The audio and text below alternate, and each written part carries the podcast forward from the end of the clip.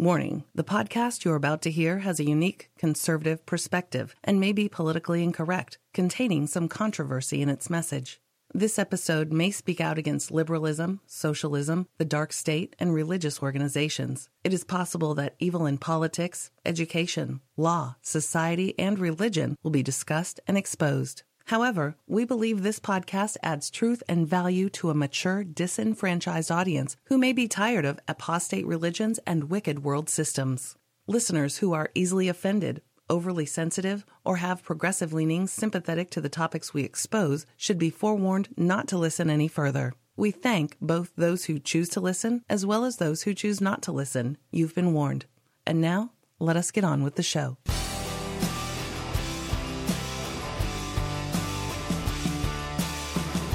Hey, hey, hey, hey, hey, hey, hey. Friday, October 27th, and you're listening to the Freedom Friday Hour alternative commentary and narrative on society, pop culture, politics, education, religion, whatever comes to our little pea brains. It's an alternative commentary because you know what? The Bible says that God laughs at these knuckleheads, these uh, vainglorious, empty people who say, Oh, he doesn't exist. There is no God. We are God. And he laughs at him. He mocks at him because, uh, hey, there is God. And history will end. And there is an eternity. Hey, he doesn't want anybody to perish. I don't want them to perish either. But if they choose to be this way, I'm going to laugh at them. Because they're choosing to be this way. You don't just wake up one day and go, hey, I reject truth. Totally. Come on. Come on. We all have we all have been there. We all have chances. We've all been kicked in the face, told what truth's all about. Come on, give me a break. Listen, back in 1975, a song was released by Mr. Waylon Jennings. And it it's entitled Are You Sure Hank Done It This Way? Are you sure Hank done it this way? And the song is about Hank Williams, right? And Waylon was disgusted with the current country music scene in Nashville um, because they got really glitzy and glamoury and um, and it's the same old thing. It was the same old formula. And so in this song, he lamented, Are you sure Hank done it this way? And the lyrics go like this Lord, it's the same old tune, fiddle and guitar. Where do we take it from here? Rhinestone suits and new shiny cars? It's been the same way for years. We need to change. Somebody told me when I came to Nashville, son, you finally got it made. Old Hank made it here. We're all sure you will, but I don't think Hank done it this way. No, I don't think Hank done it this way. And it goes on. One of my favorite lyrics is this one 10 years on the road, making one night stand, speeding my young life away. Tell me one more time, just so I'll understand. Are you sure Hank done it this way? Lord, I've been Lord, I've seen the world with a five piece span looking at the backside of me. Isn't that just something? He's the front guy, and the band's just looking at the backside of him. Singing my songs, one of his now and then, but I don't think Hank done it this way. So the song is a lament, a lament, a lament of uh, the way the way it should be, and it wasn't um, like that anymore. So I said all of that stuff. I said all this stuff to say this. Well, are you sure Jesus would have done it that way? Are you sure Jesus would have done it that way?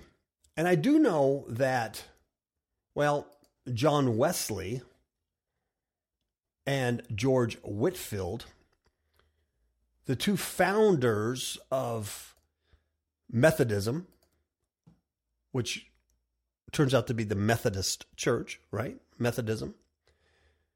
These two great men of God, these, these scholars, these preachers, these pastors, these evangelists, these um, biblical godly men, developed Methodism. It was a way a a a way to study the scriptures methodically. They had a method. And over the years the Methodist Church is not what it used to be. So I don't think I don't think John Wesley would have done it this way, and I don't think George Whitefield would have done it this way. And so I noticed in my local news, my Mesquite, Nevada local news, that there is a Halloween carnival put on by the United Methodist Church. Yes, and in the flyer, right here in the paper, is a big drawing of a jack o' lantern with a scary face, and coming out of it is a black cat. Yes. And it says Halloween Carnival, Mesquite United Methodist Church, and it gives the address, and it's on October 31st from 4 to 6. I just don't think Hank would have done it that way. I don't think Hank would have done it that way. And I certainly know George Whitefield, John Wesley wouldn't have done it that way. And I can guarantee you Jesus wouldn't have done it done it that way. He would not have combined occult, pagan, dark witchcraft with his church. So let's hear a little Waylon talk about it.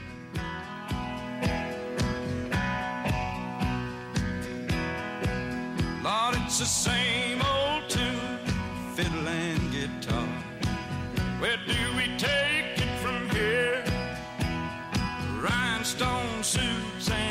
shiny cars. It's been the same way for years. We need to change. I don't think John Wesley would have done it that way Somebody told me when I came to when I first came to salvation. Son, you finally got it made. Mm. Old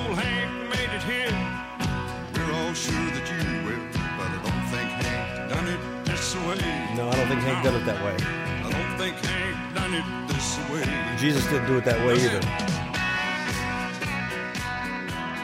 No Halloween carnivals for the Son of God. No. And uh yeah, so I think I kind of proved my point there. A little something. A Little Waylon kind of saying it the way it is about uh, country music. I use the same song about modern day Christianity. Yeah, amazing. Absolutely amazing. Okay, why are millennials? Why are millennials ditching religion for witchcraft and astrology? Hmm. I wonder why. Because I don't think Hank done it that way. I don't think Christ done it that way. John Wesley, George Whitefield didn't do it that way. Charles Spurgeon didn't do it that way. Yeah, today's modern day church, they do it that way. They be doing it that way. Mm-hmm. Mixing occultism, dark arts, witchcraft, you name it, into their quote unquote church of God, bride of Christ, more like a bride of Frankenstein, bride of Satan. And they're losing the battle. Society's falling apart. No morals. Nothing for people to hang on to. No truth. Truth is relative. Because in large part, the church of Lucifer, so far, so called the, the Church of God, has failed. Failed miserably, failed miserably to train and equip uh, those people that would thus sit under them.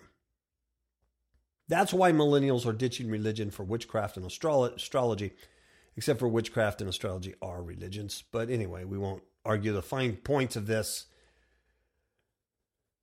There are people who formed a um, an astrology app called CoStar. Mm-hmm.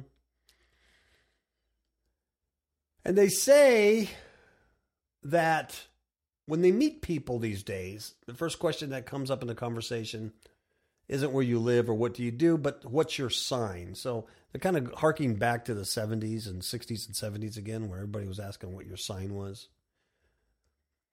So in this article from Market Watch, it says so many millennials read their horoscopes every day and believe them. It's good reference point to identify and place people in the world. This is what Lane says, a gal named Coco Lane and she's involved in a number of non religious spiritual practices. Hmm, what does that mean? Interest in spirituality has been booming in recent years, folks. While interest in religion, okay, what religion? Christianity. Interest in religion plummets, especially among millennials. Now, a lot of these young people, as annoying as they can be sometimes, a lot of them aren't stupid and they see right through the systems. And so they can see the Methodist Church holding a Halloween carnival. And they say to themselves, even if they can't quite put their finger on why, but they know something's wrong, and they say to themselves, I don't think Hank would have done it that way. They know there's BS in it. And so it's booming. They're leaving traditional religions, they're, they're leaving traditional churches. And the majority of Mexicans, the, the majority of Americans, I don't know about Mexicans, I haven't I haven't polled all the Mexicans. Um, I know I'm one, and I don't believe this, but the majority of Americans now believe that it's not necessary to believe in God or to have good morals, and that comes from a study from Pew Research Center. Yeah, the percentage of people between the ages of 18 and 29 who never doubt existence of God it fell from 81% in 2007 to 67% in 2012. Uh, pretty startling statistics. So it's going down, folks. People are not believing in the traditional Christian values or um, the, the message that the church was supposed to bring about the, the good news and gospel of Jesus Christ and eternal life which they fail to do because they're just entertaining and um, taking money. I, I guess I don't, I don't even know what their purpose is anymore. Meanwhile, more than half of young adults in the U.S. believe astrology is a science, and it's not. Astronomy is. Astrology is not a science. But they believe that, more than half, compared to less than 8% of the Chinese public, hmm, which shows that they're smarter. The psychic services industry, which includes astrology, aura reading, mediumship, tarot card reading, and palmistry, among other metaphysical services, it grew, folks, 2% between 2011 and 2016. It's now worth more than $2 billion annually. And that comes from an analysis from IBIS World. So these, these people are doing research on it. There's big money in it. There's an increase in the occult. And I don't think Hank would have done it that way. And I know Jesus wouldn't have done it that way. There's a gal named Melissa Jayne. She owns a Brooklyn based metaphysical boutique called Catland. And she said she's seen a major uptick in interest. Uh, I'm sorry, uptick. Not boutique or uptick, uptick She's seen a major uptick in interest in the occult in the past five years, especially among New Yorkers mm, that are in their 20s. And so her store offers these great workshops, fantastic, like Witchcraft 101, Astrology 101, and a spirit seance. Mm. She goes on and says whether it be spell casting, tarot, astrology, meditation, and trance, or herbalism, these traditions offer tangible ways for people to enact change in their lives. You get that? People want change. They don't like where they're at, who they are, what, what, what's going on around them. They want change. In order to enact the change, they're turning to tarot cards, astrology, meditation, seances. Why? Because the change that can happen in their life through the gospel through through the eternal salvation offered them is not preached to them it's not declared to them and it's certainly not shown to them. Who, i mean who could blame these young people? If i didn't know better i'd be in the same the same situation. I was in the same situation. I was very much into shamanism 10 or plus years ago. And I thought I was still a Christian. I believed I was a Christian. It just was something else that added to it. I was spiritual, right? So she goes on and she says, for a generation that grew up in a world of big industry, environmental destruction, large and oppressive governments, and toxic social structures, all of which seem too big to change, this can be incredibly attractive. So you get it, folks. People are attracted to this. They want change. They want change.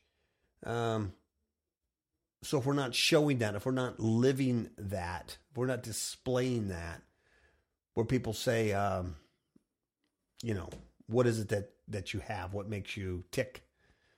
Uh, they're going to go and find other stuff. Now this this gal has some good insight, I think. She says it's very different from the way we usually work and live and date, where everything is hyper mediated and rational. There's a belief vacuum.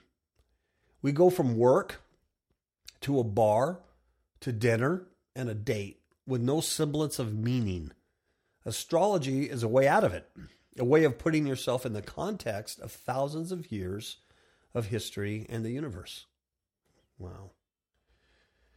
So this uh, this company called CoStar, it's an app. The servers were so overwhelmed by demand after it first launched on October 12th, the app itself crashed three times in the first week.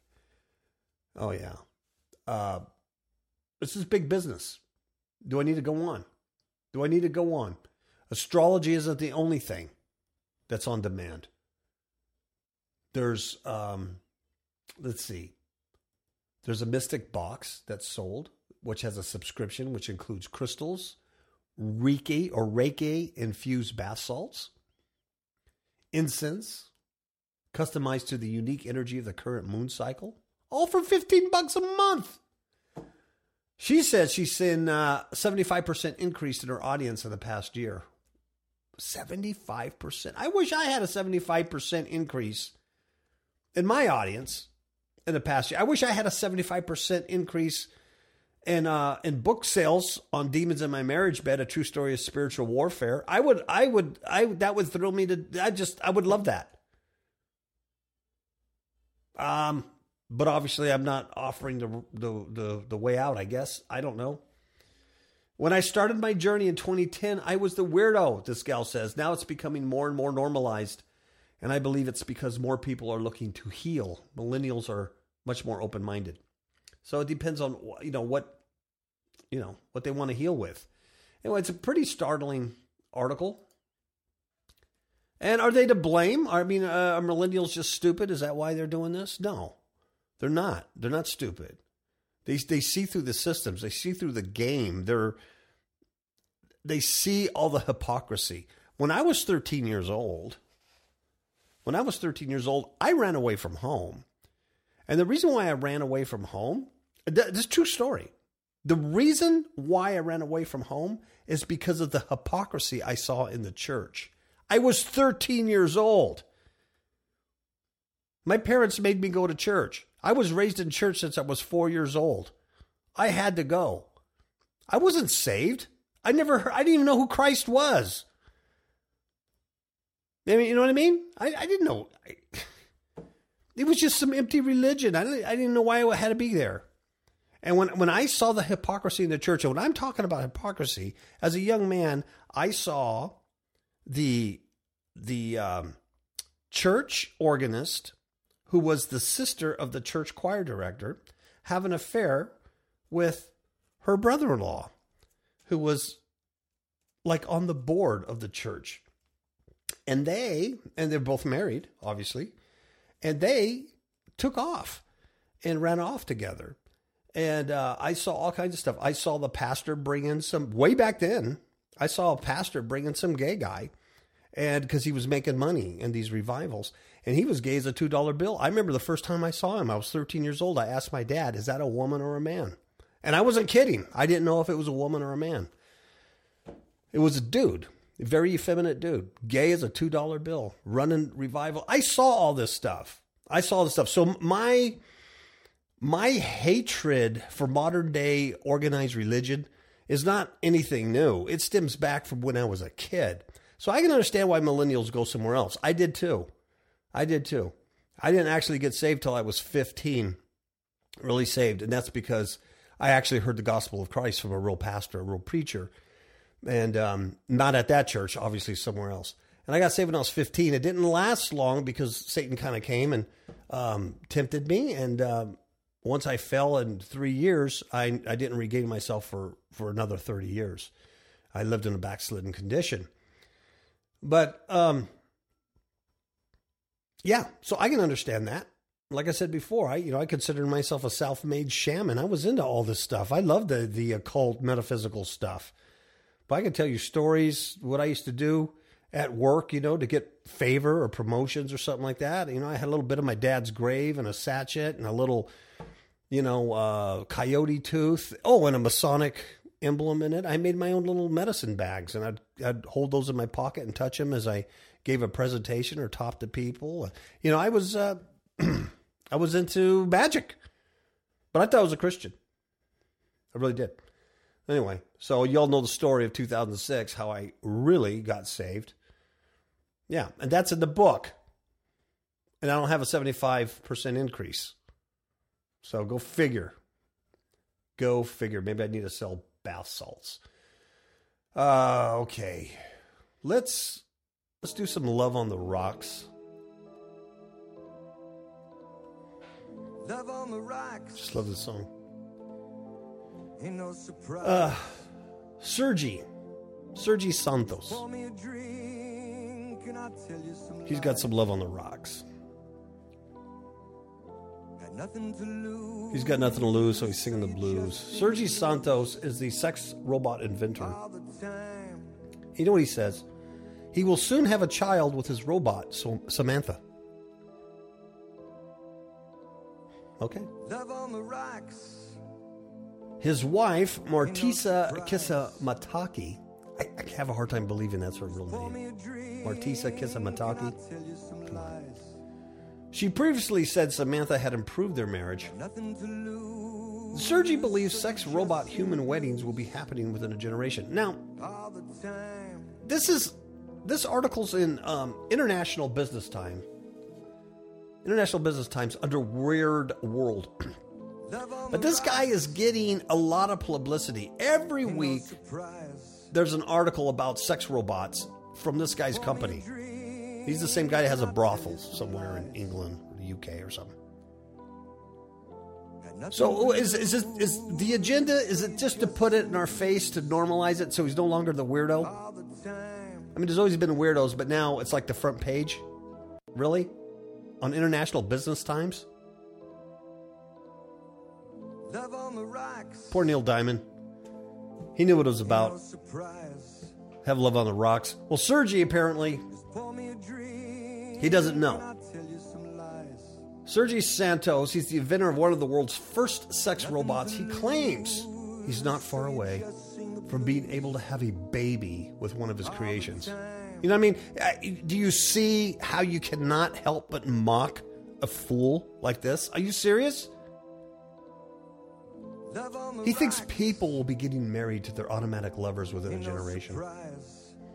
He previously revealed that his sex robot named Samantha. Oh, she moans and groans when he touches her in the right places. Good Lord. He claims that it improved his marriage of 16 years to his wife and fellow designer Martisa Kisamataki. Kisamataki, really? Okay. But Kisamataki might not be so relaxed about the prospect of her promiscuous scientist breeding with his silicone seductress. That's what they wrote, folks. So anyway, this guy, Sergi, Sergi, let me tell you something about Sergi. Sergi has a direct connection to Lucifer. It's from Satan's lips to Sergi's ears. And Lucifer has taught him how to make these um, humanoid silicone bodies. on the rocks. This perversion. This is a lot like uh, in the days of Noah. me a drink and I'll tell you some lies. Yeah. his vision of a sex robot baby. Now he gets this right from Lucifer, Satan. They're one of the same. Satan, Lucifer, same guy. Satanists hate that. That's why I like to say it because they are same guy. Satan, ugly Satan, ugly Lucifer, same guy.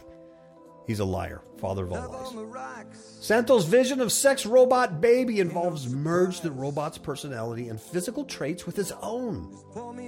His own attributes. He's going to merge him in a computer, right? This little program he's going to create. And then he's going to create their child's brain and body that can be born in a 3D printer. That's his idea of birth, right? Let's go back to the garden. Let's go back to the serpent and the Eve. Oh, did God said you can't eat at the fruit of good and knowledge. You won't die. He knows that the day you eat, your eyes will be open, and you'll be like us. You'll become as gods. It- it's, it's right from the start. Pour me a drink and I'll tell you some lies. Live on the rocks. So Sergi says to create a child with this robot, it would be extremely simple.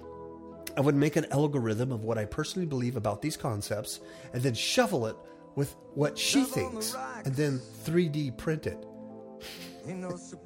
So this guy's a nut. This guy is completely um, off the rails. That's it. I 3D print the robot. That is a child of me and the robot. I don't see any complications, he said. Uh, the article says if he's right, it will open up a huge ethical questions about um, the rights of sex robot children and the meaning of what is to be human in the 21st century. What what rights? There, it's not. It's a. It's a computer. It's a silicone doll. They're not children. What are you talking about? The inventor is confident that the shock with which people have greeted the first generation of sex robots will be replaced by an acceptance of their place in civil society. And that's exactly what he's going for. That's exactly what they want. All right? So, thank you, Neil, for the love on the rocks. Says it all.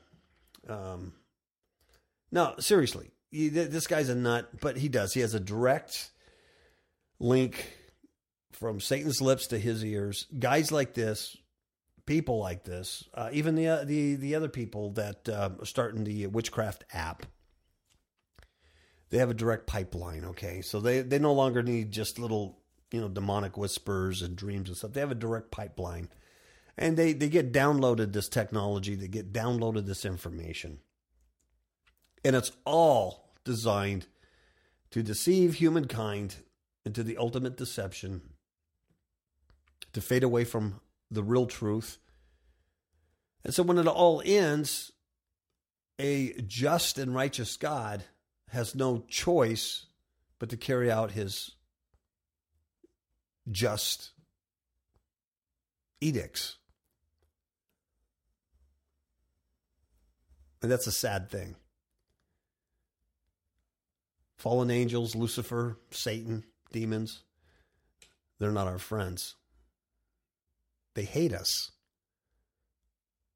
So many people, they just can't see this. I'm going to take a short commercial break, and then we're going to talk about Ken and Barbie. Ken and Barbie, I think they're one and the same now. You are listening to the Kapow Radio Show Network. Kapow stands for Kingdom Against Powers of Wickedness. Kapow is sponsored by Fifth Hook Media, a digital publisher of ebooks. FifthHookMedia.com has a selection of ebooks about spiritual warfare and Christian living. Visit FifthHookMedia.com. That's F-I-F-T-H-O-O-K Media.com. Remember, that's FifthHookMedia.com. F-I-F-T-H-O-O-K. Kapow! What's up, yo? I like it. I'm done, you. Demons in My Marriage Bed from all online digital retailers, such as Amazon.com. Demons in My Marriage Bed, a true story of spiritual warfare, changed the way my spouse and I conduct spiritual battle and has increased our alertness level to the tactics of Satan. Please do not be fooled that such things cannot happen to you. Rather, get prepared and become the spiritual warrior needed to overcome in these perilous times in which we all live.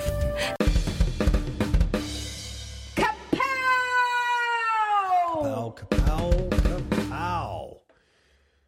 Do you remember this guy, Rodrigo Alves?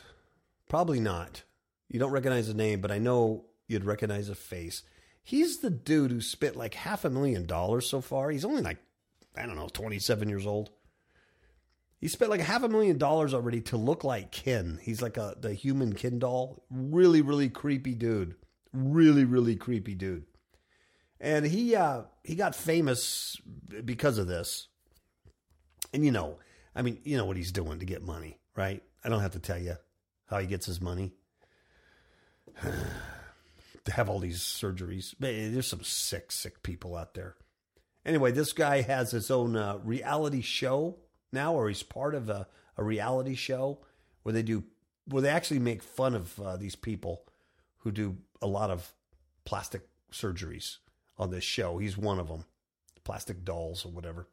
Just a real creepy dude. Um, on our Facebook page, Fifth Hook Media, on this article, just pictures of him.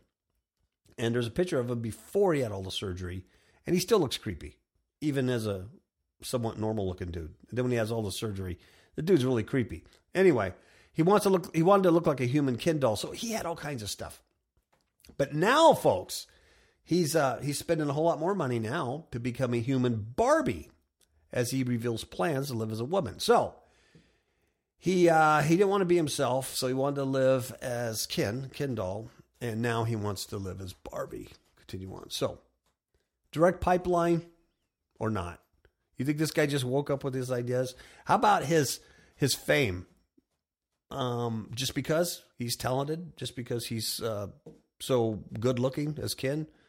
How about his fame? Where did that come from? Who gives fame in the world? Who gives success in the world? Worldly standards success, money, fame, fortune, you know all that, all that stuff. We all know about the pedophilia. We all know about the sexual assaults that are coming alive, you know, right now with the, uh, you know, producers of Hollywood and all that nonsense. Been casting couch been going on for years, but now like, oh wow, right? What, what's what's the agenda behind all this? Deception, destruction of of human, of real humanity. This guy spent all kinds of money, 20 grand or something like that, to feminize his hairline so he can live as Barbie. That's right. I said he was 27 or 28. He's 34. He's aged a little bit. Rodrigo Alves. He went to Beverly Hills to get uh, some hair restoration done at a Los Angeles clinic. This will be his 59th surgery, and it's going to allow him to live as a woman. That's right. Uh, they call him a TV star because he has his own show or he's part of that show. He's spent more than half a million dollars on procedures. He's had nose jobs, silicone chest implants, eight pack abs, and more. Not six pack, eight pack. He's 34 years old. He's from London. He's uh, he's going to slowly modify his appearance um, because he doesn't want to do everything at once like Caitlyn Jenner did. So he says that he has hair loss from all the medication and surgeries. He doesn't think he's young anymore. He's 34. And so uh, he starts producing har- hormones that are triggering his hair loss, he thinks. So he will be having 3,000 single hairs implanted over six hours, follicle by follicle, from the sides of his noggin into his hairline. And then he's going to have stem cells injected in there. Wow. Wow. And so then he will be uh, transforming to a, a Barbie because he wants to make his hairline lower, make it fuller. And he says, "I love this." He says, uh, "I'm not. I'm. I'm happy looking how I am for the moment, but I don't want to age, looking as a plastic modified man. I want the best, best of both worlds." Well, son, son, you already look like a plastic modified man. You look like a freak. Now, Well, here's the show he's on. It's called Plastics of Hollywood. And the show follows real life cartoons, dolls, surgery addicts as they work for a talent agency. the basic shows it's a freak show to watch this guy. So anyway, that's the good news for the day. He is um, trying to uh, convert his looks from Ken to Barbie. Nice, nice, nice, nice. Okay, more stupid people. This is from fastcompany.com. It's not about Elon Musk. Elon Musk is actually worried about people who talk of AI gods, little g gods, artificial intelligent gods. We already uh, talked about Sergi, the nut, who wants to have sex robot babies with his robot. He wants to implant his thoughts and his personality into a computer algorithm and then use his sex robots' computer algorithms and mix them together for a little pediophile uh, baby, silicone baby. It uh, it gets nuttier. So anyway, Elon Musk is um, he's not promoting this; he's actually against this. He tweeted his alarm in response to a VentureBeat article about the possibility of a artificial intelligence god emerging by 2042. And this is from CNBC. Now, folks, really, this is this is really something else. This uh, particular thing I'm going to read to you. When you look at uh, Satan's agenda, moving people away from truth, from salvation, from uh, uh, moving away from an eternal life or an eternal death.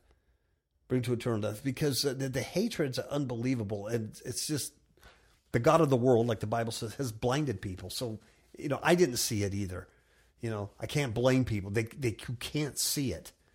Um, how are they going to see it unless one shows you the way? Unless they're listening to Freedom Friday and go, huh, that's an alternative narrative. Maybe I'll give this uh, Jesus a chance, the real biblical Jesus a chance, and see uh, see if he can meet that uh, that need I have in my heart. One of the people featured in the article was Anthony Levandowski. Anthony Levandowski. This dude is Google's. Yes, he works for Google. He is Google's self driving car engineer. Okay, so he's a big guy in the Google world, in the tech world. Anthony Levandowski. Now, check this out. This guy has established a non-profit religious organization. What does that mean? He's tax exempt, just like churches are. 501 3. He's tax exempt under a non-profit religious organization. And he has established it, and you know what he calls it? Way of the future. Let me let me remind you, early Christians were called the way the way. Because Jesus Christ said, I am the way, the truth, and the life. And no man comes to the Father except through me. I'm the way. So early Christians in Judea were called members of the way by the Jews by those Jews had rejected Christ as a Messiah, called those people members of the way because they believed their way was the way to God. So this man establishes a nonprofit religious organization called Way of the Future. You get it? That's a good dot. That's a good connection. And here's what he says Sit down for this one. He says, Way of the Future's mission statement is this is quotes to develop and promote the realization of a Godhead, capital G, Godhead, based on artificial intelligence and through understanding and worship of the capital G Godhead contribute to the betterment of society. Holy moly. Holy Mother of Feathery Buddha. Are you serious? Anthony Levandowski, an engineer heading Google self driving car crap business, has established him a religious organization called Way of the Future. And I'm going to read it to you one more time so it sinks in. The mission statement, folks, is to develop and promote the realization of a Godhead based on artificial intelligence. And through understanding and worship of the Godhead, contribute to the betterment of society. From Lucifer's lips to this guy's ears. From Lucifer's lips to this guy's ears. He didn't just wake up one day and decide, hey, I'm going to do this. I'm going to call it Way of the Future. Man, then you want to talk about blasphemy? You can all day long. But this guy's serious. He wants to make artificial intelligence a god, a godhead, and he wants to worship it. And he was allowed a nonprofit religious status, tax exempt status. That should just irk every taxpayer's hide because it irks mine.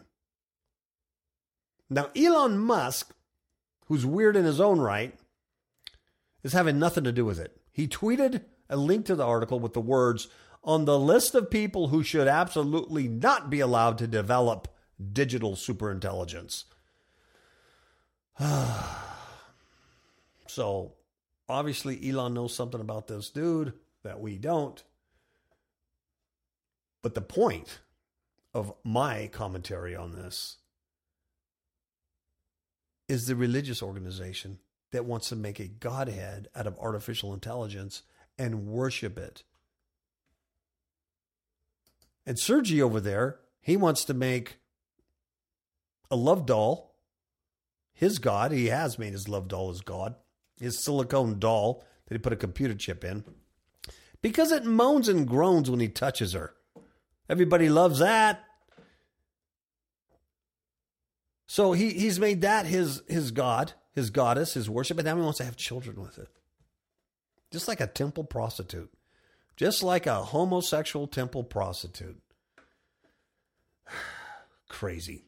It's crazy. Okay. One more, folks.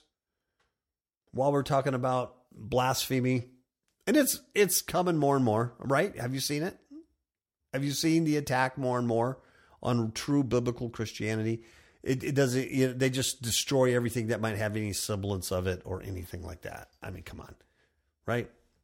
Why is it? Why is it that aliens always talk about Jesus? Have you noticed this? Demons. Oh, demons know so much about Jesus. That's all they talk about. They never talk about Buddha or Muhammad, of these other clowns. Only talk about Jesus. Why is that? Would that make? They should make everybody suspicious. That, huh? Huh? Maybe there's something to this. Why they're trying to deceive us? This is from the College Fix.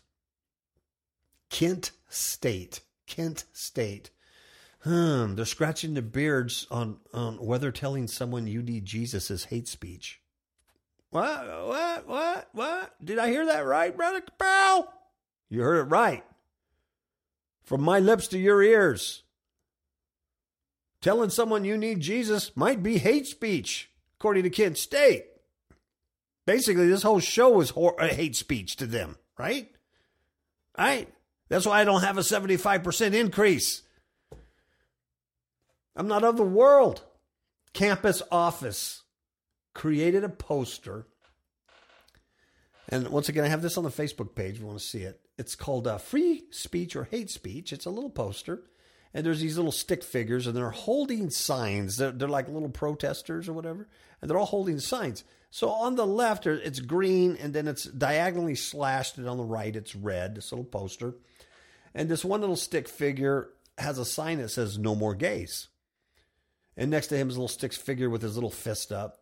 And in the back, there's there's one holding up a sign that says "Women need to serve their man." Right.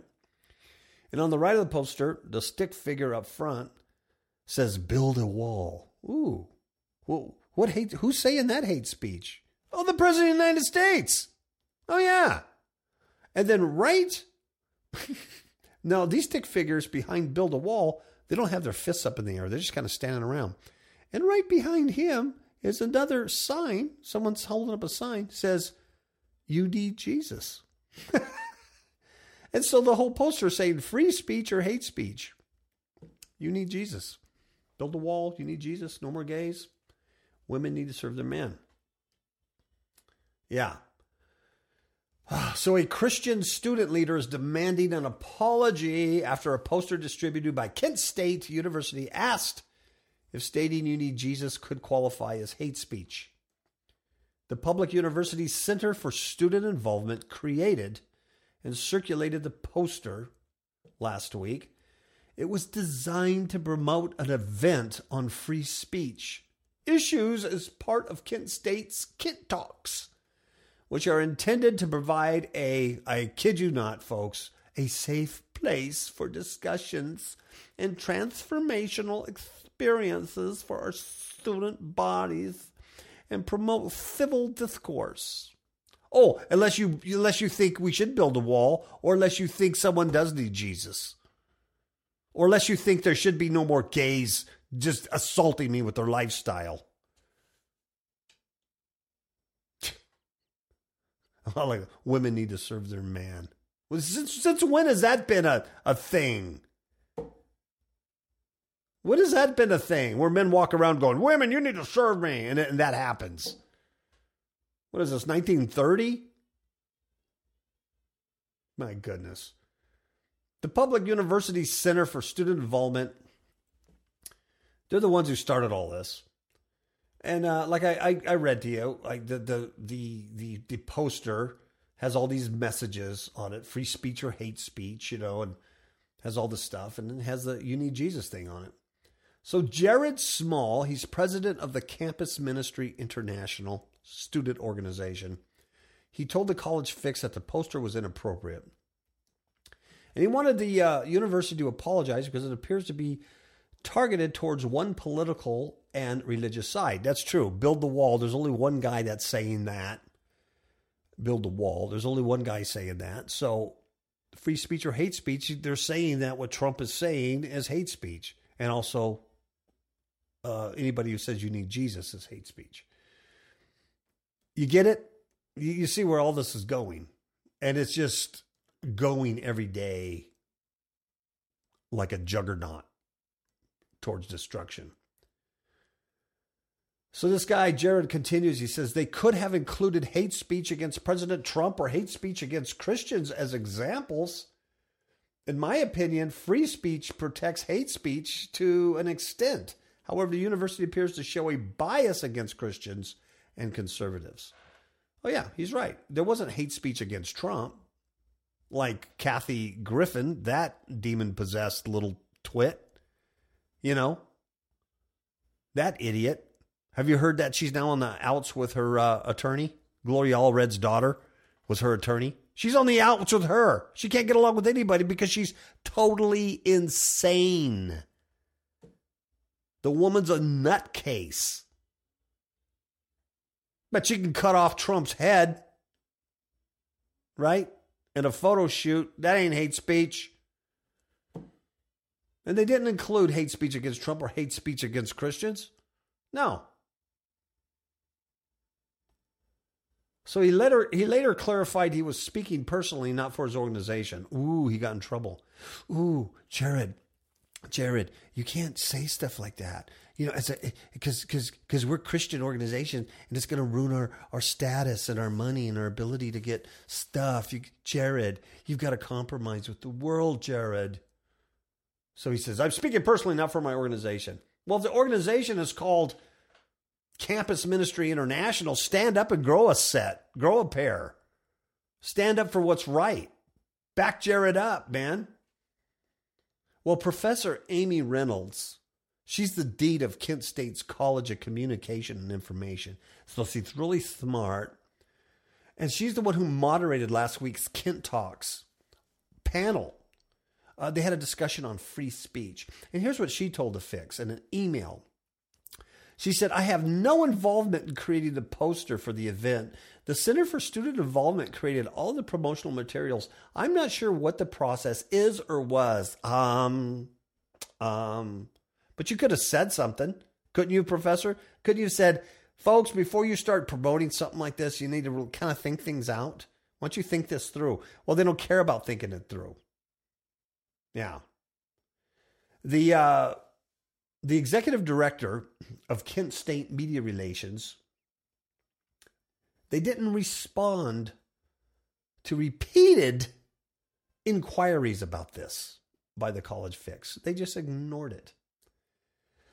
And uh, these other people, Christian Dolan, Kristen Dolan, and Rick Daniels, who are the assistant director and assistant dean of the Center for Student Involvement, they ignored the college fix also.